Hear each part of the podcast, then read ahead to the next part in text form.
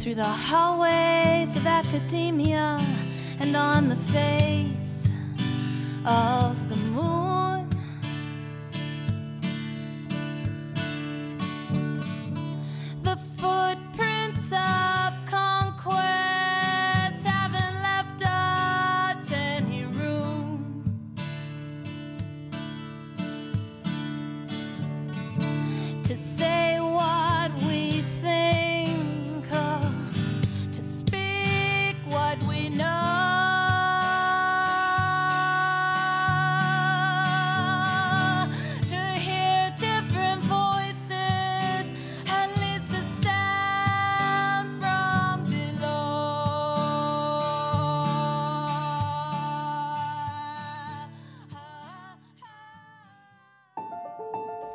Greetings, and welcome to the 47th edition podcast of Women's Liberation Radio News for this Thursday, March 5th, 2020.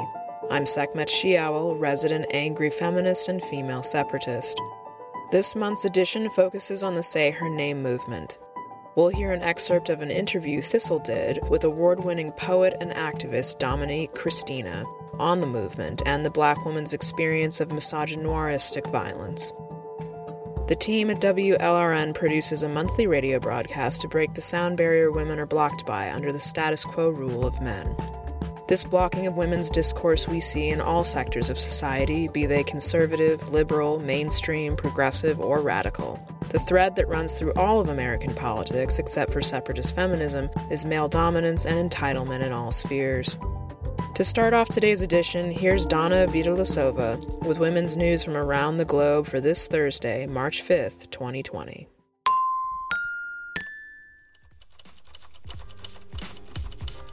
Sweden's Board of Health and Welfare has reported a 1,500% rise in gender dysphoria diagnoses among 13 to 17 year old girls between 2008 and 2018. This number has, reportedly, shaken parts of the Swedish public, who therefore started to push back against gender reassignment.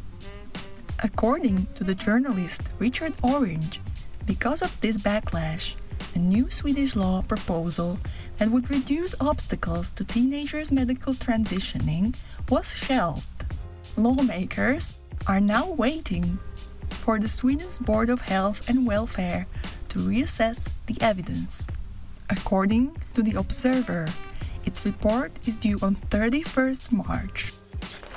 In the United States, three young women, Selina Soule, Alanna Smith, and Chelsea Mitchell, filed a federal lawsuit to protect their Title IX right to equal access to sports.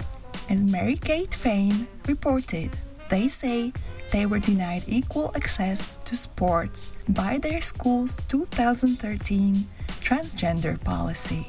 According to Barbara Fay, Selina Soule failed to qualify in the 55 meter dash for the New England Regional Championships by two spots. Both spots went to biological males. These two males now hold 15 women's state championship titles that were once held by 10 different girls. As 4W.pub informs, according to the complaint, the girls have been denied a total of 85 opportunities to participate in higher level competition between 2017 and 2019. A Change.org petition to shut down one of the world's leading websites featuring pornographic videos, Pornhub, was launched in February. According to Pornhub, in 2019, there were over 42 billion visits to its website. Also, Pornhub boasts that in 2019, the site saw a record amount of uploads with over 6.83 million new videos. Many of these could contain footage of children and women being raped, as Pornhub doesn't have a reliable verification system in place. In fact, as Jessica Masterson reports, quote, over the last few years, Pornhub has been involved in a number of cases of sex trafficking and child rape. End of quote. One of those cases featured a 14 year old girl, Rose Kalemba, who found a video of her being raped on Pornhub months after the violent assault took place. However, Pornhub refused to remove the footage and only agreed after Rose threatened legal action. To this day, the petition to shut Pornhub down and hold its executives accountable has amassed nearly 300,000 signatures. You can add your voice to the petition by clicking on the link you'll find in the description. The Feminist Party of Spain has been expelled from the coalition they formed with the Spanish leftist party called United Left or Izquierda Unida. The reason for expulsion was their criticism of a speech in parliament read by an 8 year old trans identified boy. In this speech, the boy claimed to have been a transsexual for four years. Members of the expelled Feminist Party argued that no child can be transgender and expressed a wish to investigate the case for possible child abuse. They also protested gender identity law that the Podemos party tried to legalize in 2018, arguing that it erases women and makes feminism obsolete. The expulsion of the Feminist Party was the result of a petition created by the Trans Platform Federation signed by 2,000 people. According to Cuarto Poder, the president of the Trans Platform Federation, Mar Cambrollé, has celebrated, quote, the hygienic cleaning exercise, end of quote, at the United Left Party, and has asked that other parties, such as Podemos, do the same to expel transphobia from their ranks. A huge crowd gathered in Mexico City to protest the brutal murder of 25 year old Ingrid Escamilla, as well as the media's irresponsible reporting the young woman was stabbed to death by a man she lived with, who then proceeded to skin her. According to the BBC, it was forensic workers who leaked pictures of her dead body to the press. The Mexican newspaper La Prensa then published these grisly images with a headline saying, quote, It was Cupid's fault, end of quote. During the protests, at least one vehicle belonging to the newspaper was set on fire, and several protesters tried to enter the newspaper's offices. In another reaction to the reporting, thousands of people shared pictures of beautiful landscapes on social media using the hashtag Ingrid Escamilla to drown out the grisly images and to honor her name. Several French feminist groups protested last week against Roman Polanski's 12 nominations for the César Award, which is the French equivalent of the Oscars. Women who gathered near Salle Pleyel in Paris, where the ceremony took place, held posters and chanted, quote, Polanski violeur, cinéma complice, end of quote, which translates as Polanski is a rapist and the movie industry is his accomplice. Despite these and other protests against Polanski's nominations, last Friday the director received the César for Best Director.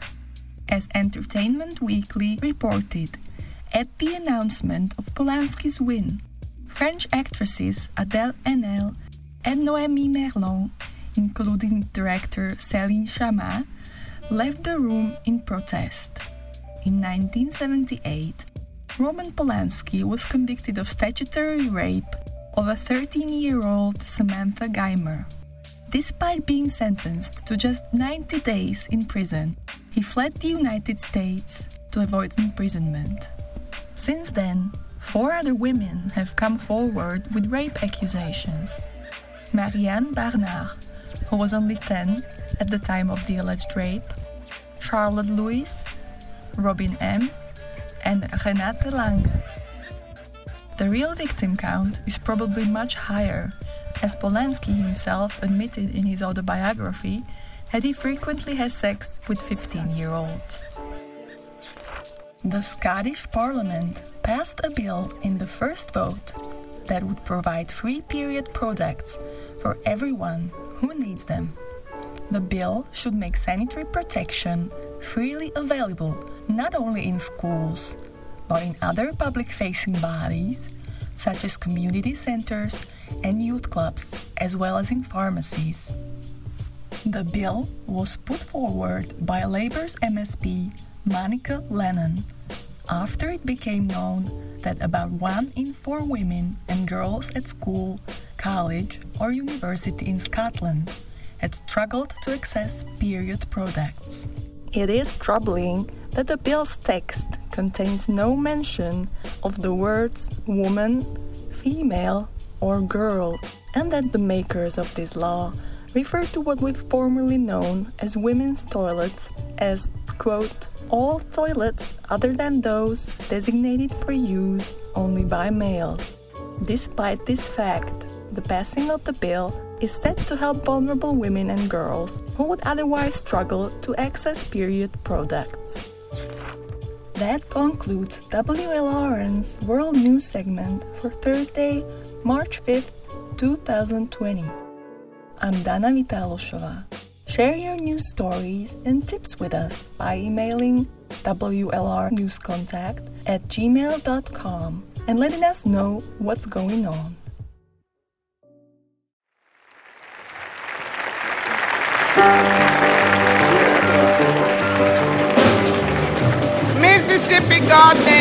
Our last tune. We had some request for.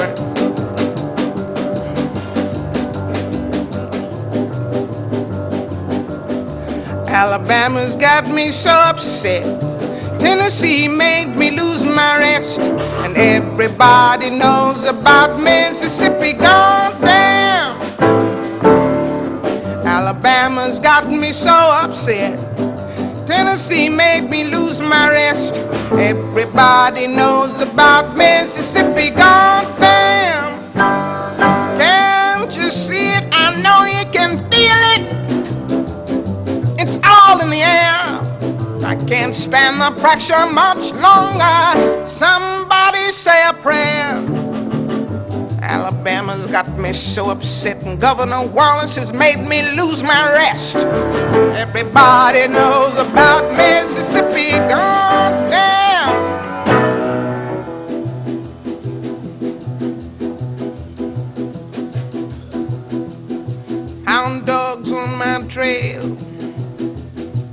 Children sitting in jail. Black cat crossed my path. I think every day's gonna be my last. Lord have mercy on the land of mine. We all gonna get it in due time. I don't belong here. I don't belong there. I've even stopped believing in prayer.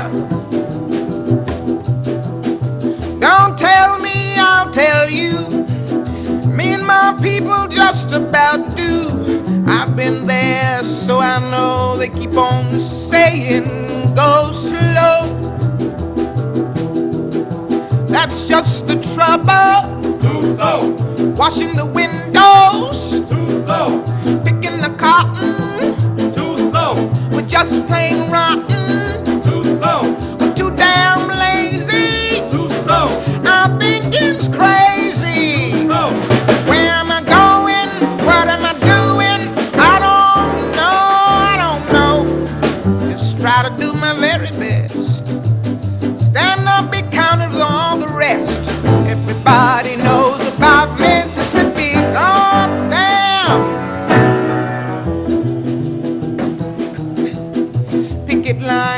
school boycotts.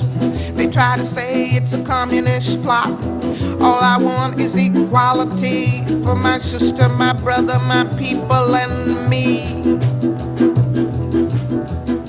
You lied to me all these years. You told me to wash and clean my ears and talk real fine, just like a lady, and you'd stop calling me Sister Sadie. But my country is full of lies. We all gonna die and die like flies. I don't trust nobody anymore. They keep on saying go slow. That's just the trouble. Slow, Desegregation, slow, mass participation,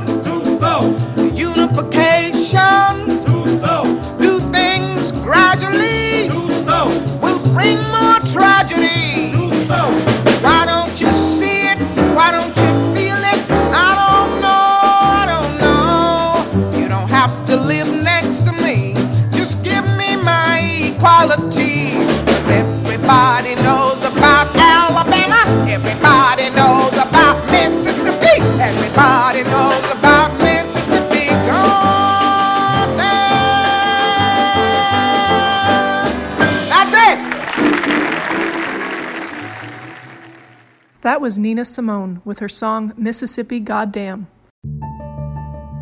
Next up, we'll hear excerpts of an interview Thistle did with award winning poet and activist Dominique Christina.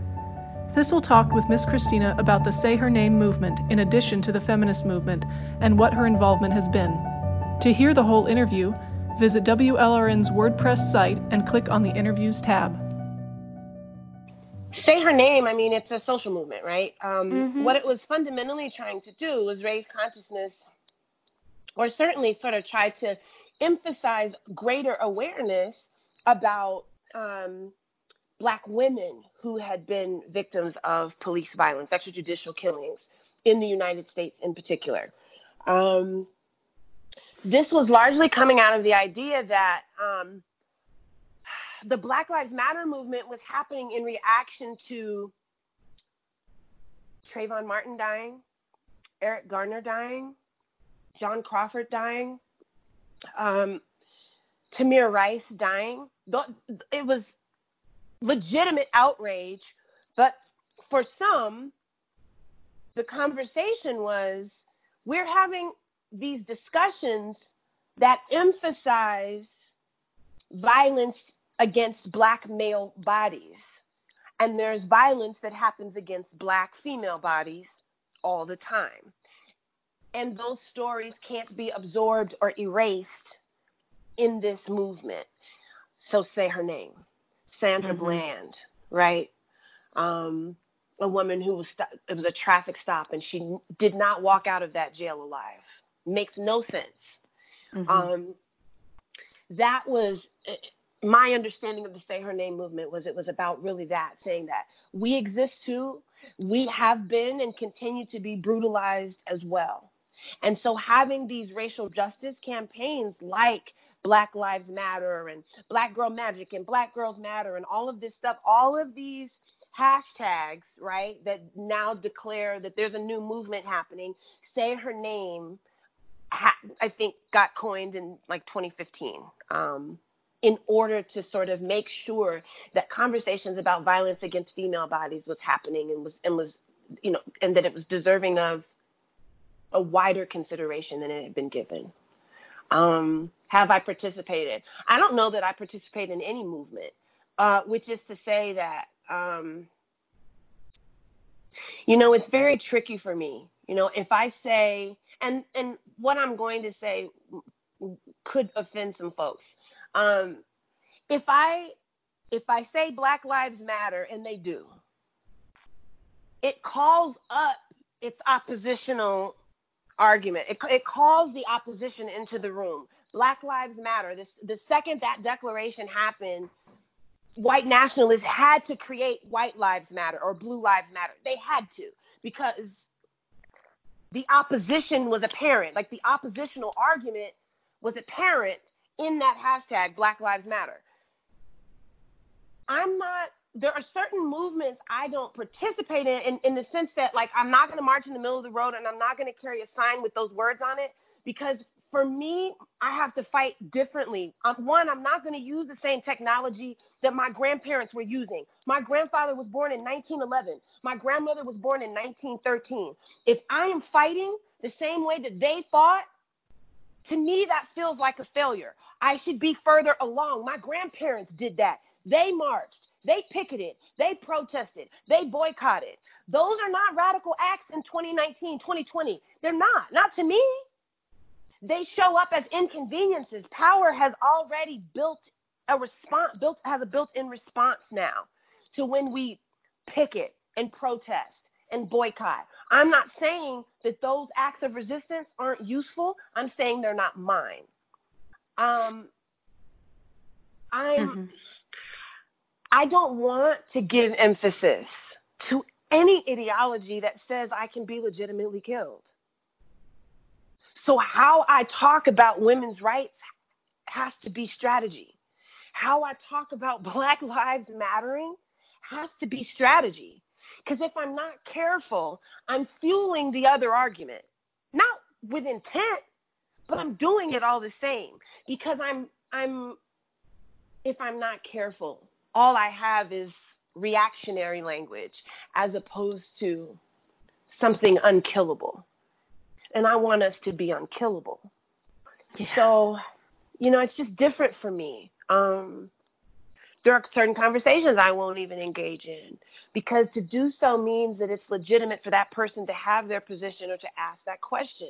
So if I'm affirming that Black Lives Matter, I'm also affirming the idea that the question there should that there's a question about it. I need to explain to someone who has a question about why or, or, or that Black Lives Matter. I need to now come up with language. I have to curate language for this person who is unconvinced that I should not be murdered. That is a waste of my time. It's a waste of my energy. It's a waste of my intellectual capital. I won't I won't pay that. I will not pay that. That person is too small for me to speak to. If you have that question, you are too beneath me for me to pay attention to you. Mm-hmm. Certain movements with the best of all possible intentions, you fuel the opposition because they should never, their question about your existence and the validity of it should never have even gotten any emphasis. It should never have gotten any light. It didn't even deserve how much thought you put into it. That that's that's kind of where I am. Um, you know, I remember the sanitation workers in in the civil rights movement. There's this iconic photo of these black men I was a little girl and I saw it, and they all it said was, "I am a man." That's all it said. I am a man. All these sanitation workers holding that sign. When I was in high school, I thought it powerful. By the time I was out of college, I thought it tragic. Because who who the hell has a question about that? Right. You know what I mean? Like it just I do and I think it's similar for the feminist movement mm-hmm. because duh, I'm mm-hmm. a woman mm-hmm. and women exist. Mm-hmm. right. Know? Right. So that thank you. That that's really illuminating. So, you know, we're talking about police and state violence against black people and black women in particular with the say her name movement, but there's also male violence against women. Can yep. you, you know, domestic violence. Can you talk about that and then the possibility of that being something that white women and black women have in common? And is there a way for us to use that common ground to unite and, you know, get past our differences? I don't know if it's enough. Um, that's my most truthful statement. I'll try to suss that out. Um, male violence against female bodies is uh, I don't know how many civilizations got built without it, which is a devastating thing to say. Um, I say that to say it's it's it's ancient. It's uh, it's tradition for for almost any society. It's tradition. And so you're trying to upend something that is baked into the DNA of, of a place, of a culture, of a people. You're trying to interrupt that. And how do you interrupt it? Um, you can train women to defend themselves. You can teach, allow girls, women and girls to vote, allow them to learn how to read, um, allow them to have jobs, um, do not obligate them to have children. Uh, you can do all these things. We've taken all of these steps to try to address the issue of male violence against female bodies and female psyches too. Um, you can teach women how to be warriors. You can teach them how to be spies. You know, you can you can engage in all of these different acts in an attempt to speak to this tradition. It's a deadly tradition. How do we know that? Because you can be a woman and give birth to sons who grow up to be brutalizers, who grow up to be rapists. And it's not what you taught him, but what space the society allows permissions him to be a monster if he elects to do so. So, what do women of all nationalities, hues, and cultures have in common? The negotiation of male violence. That is a fact. The divide happens, I think, I would posit that it happens particularly acutely for black women and white women, or brown women and white women, that there's a divide. And that divide is your reality, a, white woman's reality, is that if she decides to say, um, screw men, I'm not, I, we don't need them, you know, we don't want them, you know, we're better than they are, you know, whatever. And sh- she can do that and be in the preservation of her identity, and nothing about her identity is particularly interrupted. As a black woman, if I decide to disavow myself from black men, I'm doing so while also operating under the acknowledgement that they were in that slave ship. Their backs were branded. That they, they're not the beneficiaries of privilege. That they have been groomed in a culture that has been brutal, that has really normalized and naturalized violence. They've experienced it. They have not been permitted to be good fathers. They have not been permitted to be good husbands. And so I think the cultural reality complicates the gender discussion. Mm-hmm. Like, does that make sense? Because I'm I can't I am operating, I am operating all the time, always and in all ways in the acknowledgement of what was asked of my ancestors, what was insisted upon. I don't know how any of us made it out. If I'm being completely honest, I don't know how anyone, I don't know how any of us are here. I don't know how. I don't know how they did that. I don't know. But what I know for sure is that that same person who in the belly of that ship in the dark, broken and bleeding and diseased and demeaned and humiliated that person survived the unsurvivable, found themselves on a plantation. Do I think that that person was the most humane person, the most morally intact person, a person that had emotional literacy, emotional integrity, a person who knew how to love their kids? Hell no. How, where'd they get it from? How would they be able to show up like that? What they did was they survived. But I'm hmm. certain that they were also devastating in the performance of their survival. I'm sure they beat their kids. I know they did. There's a legacy of that in slavery. You needed to. You could not have your children laughing too loudly. So you beat them so that they would be quiet. It's a tradition that hangs on. You know, like really. And I'm thinking of all of that all the time. My blackness is not muted by my womanness. They're both loud. My womanness isn't muted by my blackness. Both of those identities are big and complicated, and they stand up right next to each other. Both of them are in the room at the same height at the same time. I am often asked to mute my blackness in emphasis of my feminism. I will never do it. I will never, ever, ever, ever do it. Because I would not, that's again, that's not what sisterhood looks like for me. And who asks you to do that?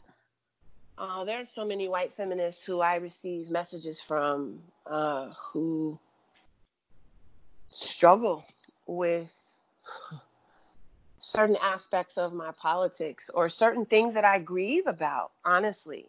Like, I I am constantly asked to pick a side.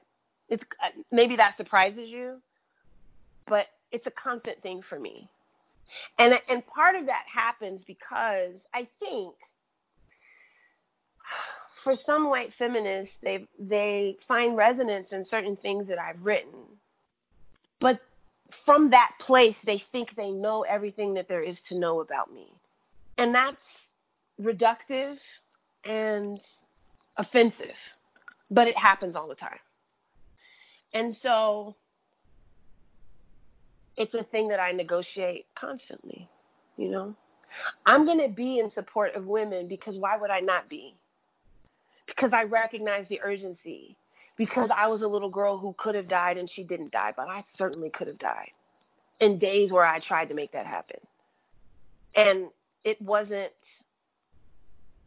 race in those moments. The, the, the scariest parts of my childhood w- weren't happening because I was black. They were happening because I was female. That's a fact. You know, I was never harmed Mhm. as a little girl because I was black. I was harmed perpetually because I was female. So how could I not, right? Like be in the full out loud, you know, um, support of advocacy for um, women and girls. I'm trying to be what I needed. You know, I, I'm I'm trying to be what I needed. I'm trying to be the tourniquet. I'm trying to be the life preserver. I'm trying to be the wolf. Because sometimes we don't need a goddamn life preserver. Sometimes we don't. Sometimes we don't need a tourniquet. Sometimes we need a wolf, somebody to come up in there and and set the room right again. Sometimes we need that. Sometimes we need somebody who is who's not afraid of the biggest dude in the room. I'm her. I ain't afraid of shit. But that but but I am I am constantly navigating all of my identities and insisting that they all get the same consideration, um, the same attention, or at the very least that no one asks me to shape shapeshift because there's this one part of me that they understand, but the other part is inexplicable or unfamiliar to them, you know, or uninteresting to them. And so they would rather me kind of keep that part quiet. I'm never going to ask anyone else to do that. So I won't give anyone that of me. You know, it's complicated. It's it's truly complicated. Mm-hmm. You know, I I I think about when I think about the divide sometimes between black women and white women. I think about in this country, we have to start with the fact that black bodies were trafficked in and then brought to homes where white women lived. And those white women were told that those black bodies were three fifths human, that they were cattle. They were chattel. This is chattel slavery we're talking about. Those are objects. They're not people. And she she goes, okay, you know, all right, but she doesn't have power. Her husband has not given her power. She doesn't have power. So he traffics these black bodies onto this plantation. It's her home. They're cooking her food. They're nursing her babies. But then stuff starts changing. Because now there's a whole bunch of beige babies being born. How'd they get there? That concludes my WLRN interview with award winning poet and writer Dominique Christina. Thanks for tuning in. As an afterword, I'd like to let our listeners know of an opportunity to bridge the divide Miss Christina was speaking of by extending a warm invitation to women of color and women of diverse backgrounds to join us in Michigan this summer for the Dragyn Ride. That's spelled D R A G Y N, Dragyn Ride. I remember the first time I went to Michfest in 1998 and how remarkable it felt to be part of an intentional community, a village of women with neighborhoods and cultures that lived in relative harmony with one another, while also acknowledging the divide and providing separate safe spaces for women with differing needs and backgrounds. Of note to me, a white woman, was the presence of so many women of color both on stage and in the village as a whole. The visionaries of the Dragyn Ride hold the vision of Michfest in our hearts as we invite women to join us July 26th through July 31st in riding our bikes 142 miles in intentional community from Nedra Johnson's Big Mouth Girl Gathering on the Land festival near Hart, Michigan to the Michigan Family Reunion near Wayland. More information about this historic bike ride can be found at www.dragonride.org. The password to get into the site is Ferns to Pines. That's the number two. Ferns, F E R N S, two Pines, P I N E S.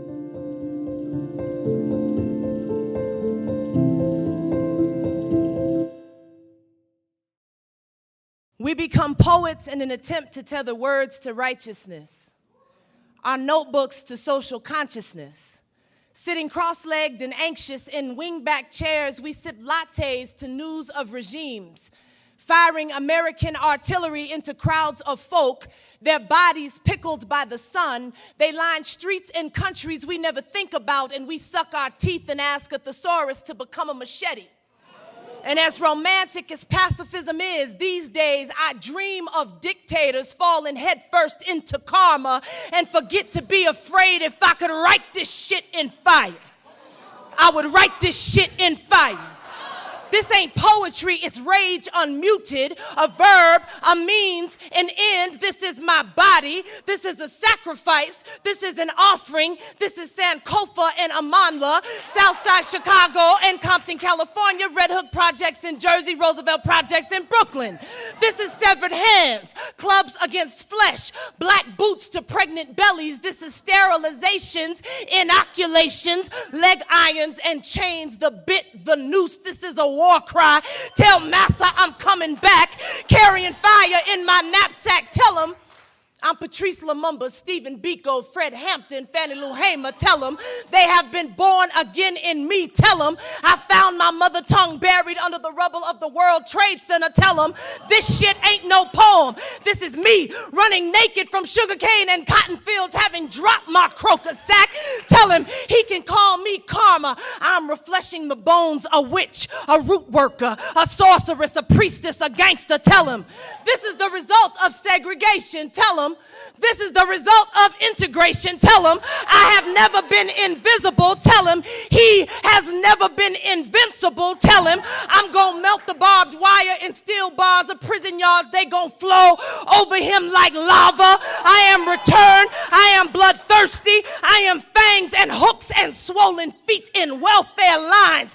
The gauntlet thrown down, lines drawn in the sand. I am apocryphal. Historical deletions gathering themselves up and into textbooks. I am the niece of exploitation on a rice and pancake box. Come to collect the royalties for Aunt Jemima and Uncle Ben. I am a line of smoke, a rain dance. The tomahawk used to kill the first invader. The streets of Benghazi pocked in prayer beads and shell casings. The juxtaposition of faith and savagery. Tell him. I'm African wide hips and American bulimia. Peace symbols affixed onto assault rifles. It is the deepest kind of contradiction. If I could write this shit in fire.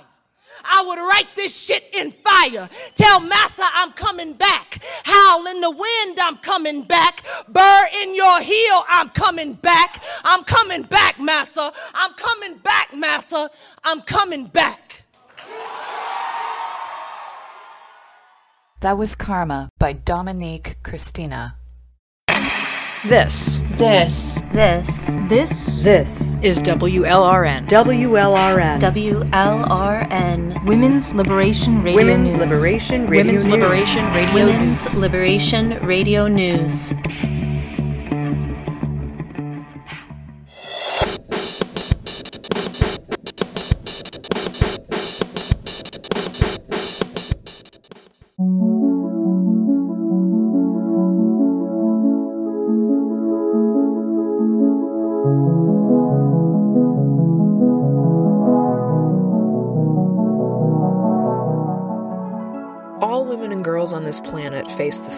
If not the reality, of male violence.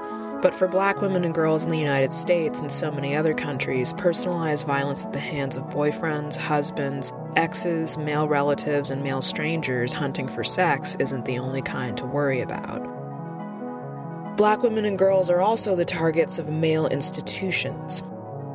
The cops, the government, the public school system, the military, and the medical system. At the intersection of their sex and their race lies a particular vulnerability to the powerful white men who control society at large. White men with power, and most of the people with power in the US are white men, rape, brutalize, and kill black women and girls with legal impunity. Male violence is used to enforce white supremacy on a systemic scale, just as male violence has been used to enforce male supremacy in every society on Earth for thousands of years. To understand and address the black female condition in America and much of the world, we have to acknowledge that male violence is different and greater for them than it is for white women. And if we as radical and lesbian feminists are serious about calling out male violence in our patriarchal societies, we must protest the white supremacist social hierarchy, because this hierarchy is the motive for much of the male violence black women and girls experience throughout their lives. There has never been a time in the United States where black female existence has been free of violence. I'm sure the same can be said of all other white majority nations and the other countries included in the African diaspora. Racism is an inherently violent prejudice, Slavery and colonialism are inherently violent, and it was these violent practices that brought the first black women and girls to the United States, Western Europe, the Caribbean, Central and South America, etc. Even on the African continent, black women and girls have suffered white male violence in their own homelands for centuries. In the United States, slavery became the Jim Crow era of racial segregation, which then became the post integration era of continued police brutality and unfair imprisonment of black Americans we're living in today. Throughout the United States' entire history, the white government and white institutions have violently persecuted black women and girls, echoing the more personal white violence performed by white civilians on a larger scale. So much of the black woman's suffering is couched in this state violence that if feminists only took issue with the male violence of heterosexual relationships and families, we would be missing half the picture of black female oppression. If the black woman and the black girl could be safe from male violence in their own homes, in their families, in their heterosexual relations and communities, it still wouldn't be enough. They would continue to face danger in the streets rape and murder at the hands of cops who escape legal punishment, medical abuse and violence in hospitals and mental institutions, violence at the hands of pimps and johns in the prostitution and sex trafficking industries, male violence from authority figures in schools and prisons, etc. The white woman has always had compelling reasons to deny that the black woman experiences a unique kind of violence at the hands of white men. White male violence protects the system that benefits white women and girls on the racial axis of privilege. To be a true radical feminist as a white woman you must become a race traitor, turning your back on and fighting the white men you are personally connected to and those in power who preserve your social and economic advantage over the black woman. White women who are truly radical feminists will vote against white supremacist politicians and policies that would benefit white women as white citizens, protect and defend black women and girls from persecution in schools and the workplace and the streets, and help put their own white sons, lovers, husbands, fathers, brothers, and male friends in prison if it means punishing a black woman or girl's rapist, attacker, or murderer. It is only because most white women have always been unwilling to show this kind of feminist loyalty to black women that state violence has continued without interruption against black women and girls. White women have been complicit in anti black racism all along, and part of feminist consciousness raising is deprogramming our own racism in order to better love and support black women and all other non white women. At the end of the day, state systems are made of individual people, predominantly white men. These white men have wives, mothers, daughters, girlfriends, and even white female colleagues who prop them up. Women can't change men, but we can reject them, resist them, act against them, if non black women wanted to stop state violence against black women and girls, we could, just as we could end patriarchy if most of us chose separatism instead of cooperation with men. We underestimate the collective power women have to influence male behavior and male systems through simply refusing to reward and support men in our personal lives and also in our workplaces. The female sex makes up little more than half the population, if a majority of women in the U.S. united against racist state violence through live protests, economic boycotts, and abandoning racist white men in our social lives, we could effect real change. Taking this kind of action requires us to genuinely care about black women and girls the way we care about ourselves. The suffering and deaths of innocent black women and girls should enrage all women in society and incite our compassion and our desire to find a permanent solution. If we feel that compassion and rage as much as we would for ourselves, there will be no limit to how far we're willing to go in our campaign against racist state violence against black women and girls. Feminism is meant to liberate all females from all forms of male violence and oppression. We tend to focus predominantly on interpersonal violence between women and the men they know because it accounts for the overwhelming majority of violence against women in our society. But we can't forget the women and girls who are victims of the male state, who are terrorized by police and the military and other government and public institutions. The male state is simply a reflection of what individual men believe and desire to do. State violence is racist because individual men are racist, and as long as racist men hold power at the state level, black women and girls will continue to be unjustly targeted and brutalized, along with black men and boys. While we as feminists may not be able to transform racist males into anti racists, we can ourselves live anti racist lives and do our best to support and protect black women and girls in every context. We can put the safety and well being of these women and girls over any beneficial relationship we may have with a man who is a part of the problem.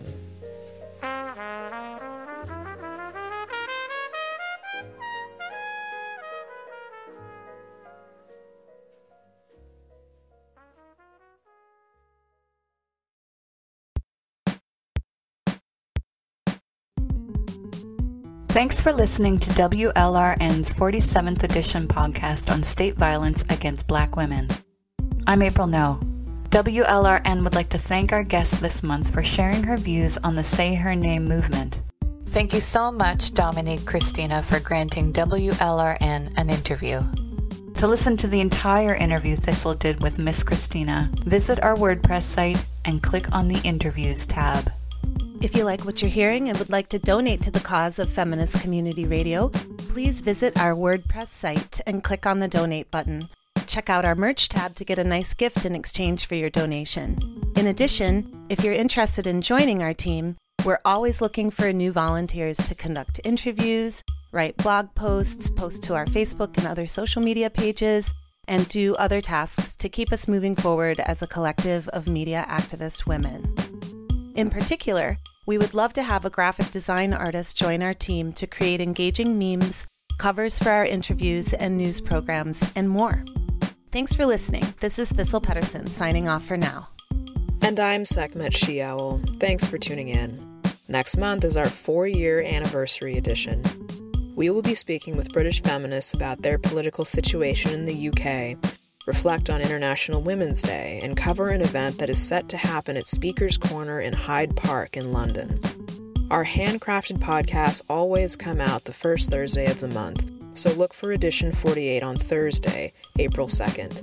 If you'd like to receive our newsletter that notifies you when each podcast, music show, and interview are released, please sign up for our newsletter on the WLRN WordPress site.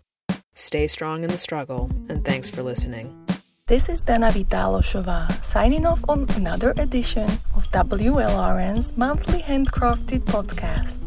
You can find us on Twitter, Facebook, Tumblr, Instagram, and SoundCloud in addition to our WordPress site.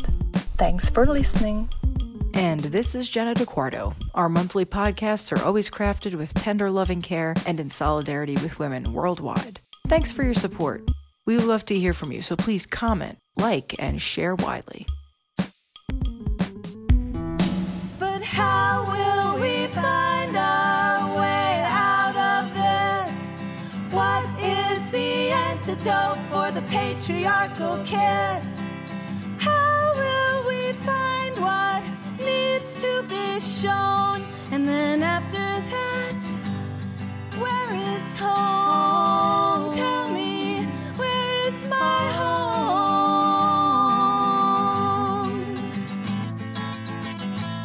hurts.